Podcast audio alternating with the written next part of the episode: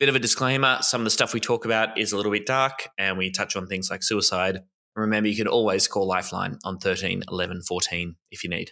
We thought we'd start by just getting a quick update. As we mentioned, you were last on the show, episode 87. We talked about your involvement in the Disrupt Burrup uh, protests. You were protesting outside uh, Meg O'Neill, the Woodside CEO's house. That was uh, scandalous. It's the worst possible thing you could do in the world. Mm. There was also an ensuing story about the ABC's coverage of that protest. The right wing media lost its mind and said, Did the ABC know about this protest? And uh, questions over whether the ABC was going to hand over sources and such uh, to the police in their investigation of that protest.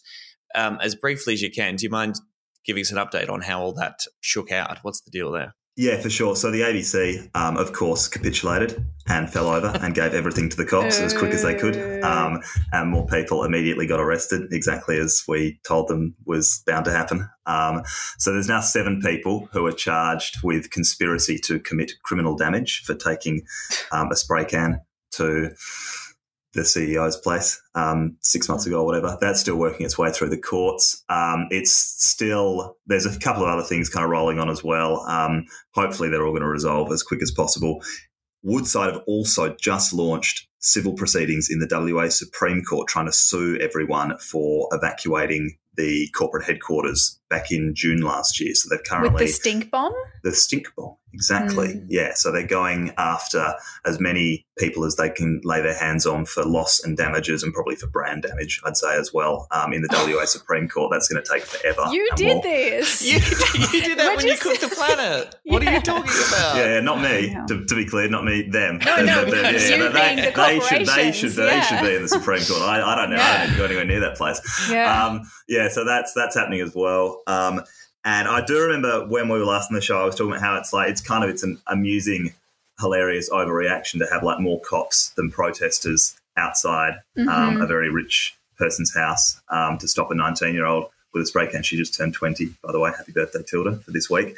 um, but interestingly enough, um, you said at the time, well, yeah, it's only it's only a few people now. It's going to be it's going to be thousands before long. And there was this week at Woodside uh, mass action with hundreds of people turning up to sort of to, to show the ongoing opposition to what Woodside are doing up in the Burrup. So I think that was really encouraging to see that you know while it's been kind of a few um, campaigners doing fairly high profile stunts thus far, it's now sort of shifting into a higher gear. And there are hundreds of people who are willing to turn out through the midst of a record heatwave in WA to kind of to take on Woodside and the police who inevi- inevitably again were ringing the building and carrying people away in handcuffs. Um, Yeah. But yeah, it's it's it's all happening. Um, I mean, the court stuff will you know do what the court stuff does, which is to say take forever and probably result in you know nothing nothing too substantive at the end of it. Um, but I guess the um, the crisis isn't going away. What Woodside are doing isn't yet going away. So we'll um, we'll have to keep turning up. Yeah, God. Mm. Right. So just confirming that during all this, the planet continues to cook and uh, people like Woodside yeah, profit it's, uh, directly I think from it's, that. yeah, it's like 40 degrees here again today, which is the eighth time this month. It's been 40 degrees in Perth, and it's like halfway through February. Um, so yeah, it's pretty it's pretty hot. I can I can confirm it's warm. Like, Yeah. All right. Well, Speaking thanks which. for that update, and Yeah, yeah, thanks for uh, yes the uh, the work you're doing. Mm. We, we want to talk about um, housing, homelessness, and this bizarre trend in your beautiful home state, which also has resonance for the rest of the country, of the government kicking public housing tenants out. Uh, We're obviously Mm. talking a lot about housing at the moment, the Mm. housing crisis. We're talking a lot about renters' rights, how cooked the whole market is, and we should never forget in that conversation the fact that there are a whole bunch of people who have uh, no homes whatsoever and no housing security. Mm. Um, you're really act- active in that space, and we want to talk about those campaigns and the stuff that really works. Yeah, cool. I'll, I'll just, yeah, ju- I'll just kick us off with some overall stats that might help lay the picture. 2021 census recorded 122,494 Australians experiencing homelessness on census night. That is a 5% increase since 2016. I wasn't aware of that. Feels like we didn't talk about that, but that seems like a big deal. Um, about 9,700 of those people are in WA, and 2,300 of them are sleeping rough. There's an estimated 1,000 rough sleepers in Perth and Fremantle. More than 200 people have died homeless on the streets of Perth since 2020, just since 2020. And 40% of those people who have died identify as First Nations people. In February this year, there was this massive investigation from Guardian Australia. I know you were sort of um, uh, involved in, in bringing this about and making this reporting happen because it's pretty remarkable. They did this big investigation into homelessness deaths. Our wonderful governments do not record homelessness deaths in this country for some insane reason. The Guardian looked at 627 deaths between 2010 and 2021, finding a three decade life expectancy gap between those experiencing homelessness and everyone else. The average age of death for homeless Australians is 44 years old and 20% of the deaths examined by the Guardian were Aboriginal and Torres Strait Islander people, obviously, you know, disproportionately represented in those statistics. So I know mm-hmm. I know they're kind of just numbers. They might just help help help lay out the the basics of the picture, but you're on the ground, Jesse. You're working with people. You're seeing this in a very human, real way. Can you kind of help us paint that picture of what the homelessness crisis is like in in WA right now? Yeah, for sure. It's been something I've been working on um, for many years. There's an advocacy centre for Aboriginal people in Perth that I've been connected to for quite a while. And that's kind of a one stop shop for First Nations people experiencing homelessness and issues with housing. Um, and they, as you say, do, um, they are affected by housing insecurity and by homelessness at like wildly disproportionate rates. And just to kind of to round off those stats, um, in terms of evictions from public housing, every year more than half of the families in Western Australia who are evicted from public housing are First Nations families. Obviously, you know, mm. three percent of the population, more than fifty percent of the evictions into homelessness, um, and specifically. The use of no grounds evictions from public housing has had a fair bit of attention um, over here recently, and the government is one of the main offenders in that department. Um, I know you had Jenny Leong on um, talking about no grounds evictions reform in New South Wales recently.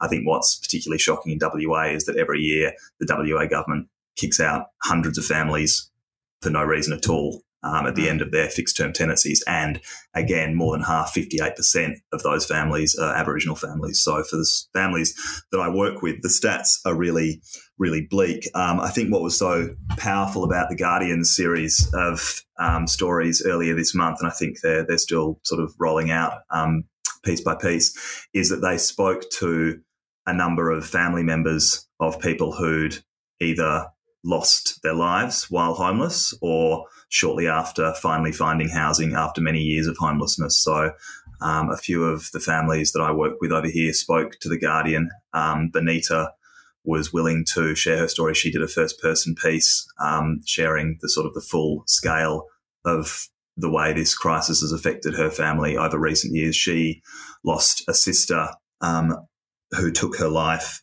within hours of receiving notice she was about to be evicted from her public housing property um, back in 2015, I believe, off the top of my head. But more recently, Benita's also lost six other family members just in the past couple of years since 2021, all due to homelessness and the health impacts that kind of that go along with that. Um, there's another family who who spoke to the Guardian as well, the Abrahams, who lost a son in similar circumstances to Benita's sister some years ago, almost immediately following the notice that they were about to be evicted from their public housing property, which, to be clear, is an almost sort of cast iron guarantee of homelessness because for First Nations families, especially, but for anyone right now, obviously finding a way into the private rental market is almost impossible. And especially when you have, you know, large families with, um, with obligations to family members and with you know compound intergenerational trauma, it's um, it's often even harder for them to find a private place. So public housing really is the last resort and the last hope they have. And so when the government deprives families of that,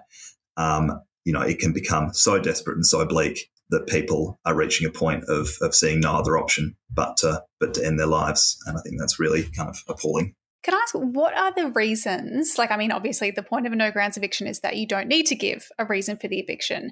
But what do you think are the motivators for a government to offer a to to not renew a lease? Because a lot of the time, for for a private landlord, they would be wanting to increase the rent, or sometimes it might be a retaliatory kind of eviction, even though that's technically prohibited under mm. the law. I I would assume that the state government isn't increasing the rent on these public housing properties. Like, what's happening here? Why are they why are they doing these no grounds evictions? It's it's a really good question. I think I mean first and foremost, serious danger to Australia.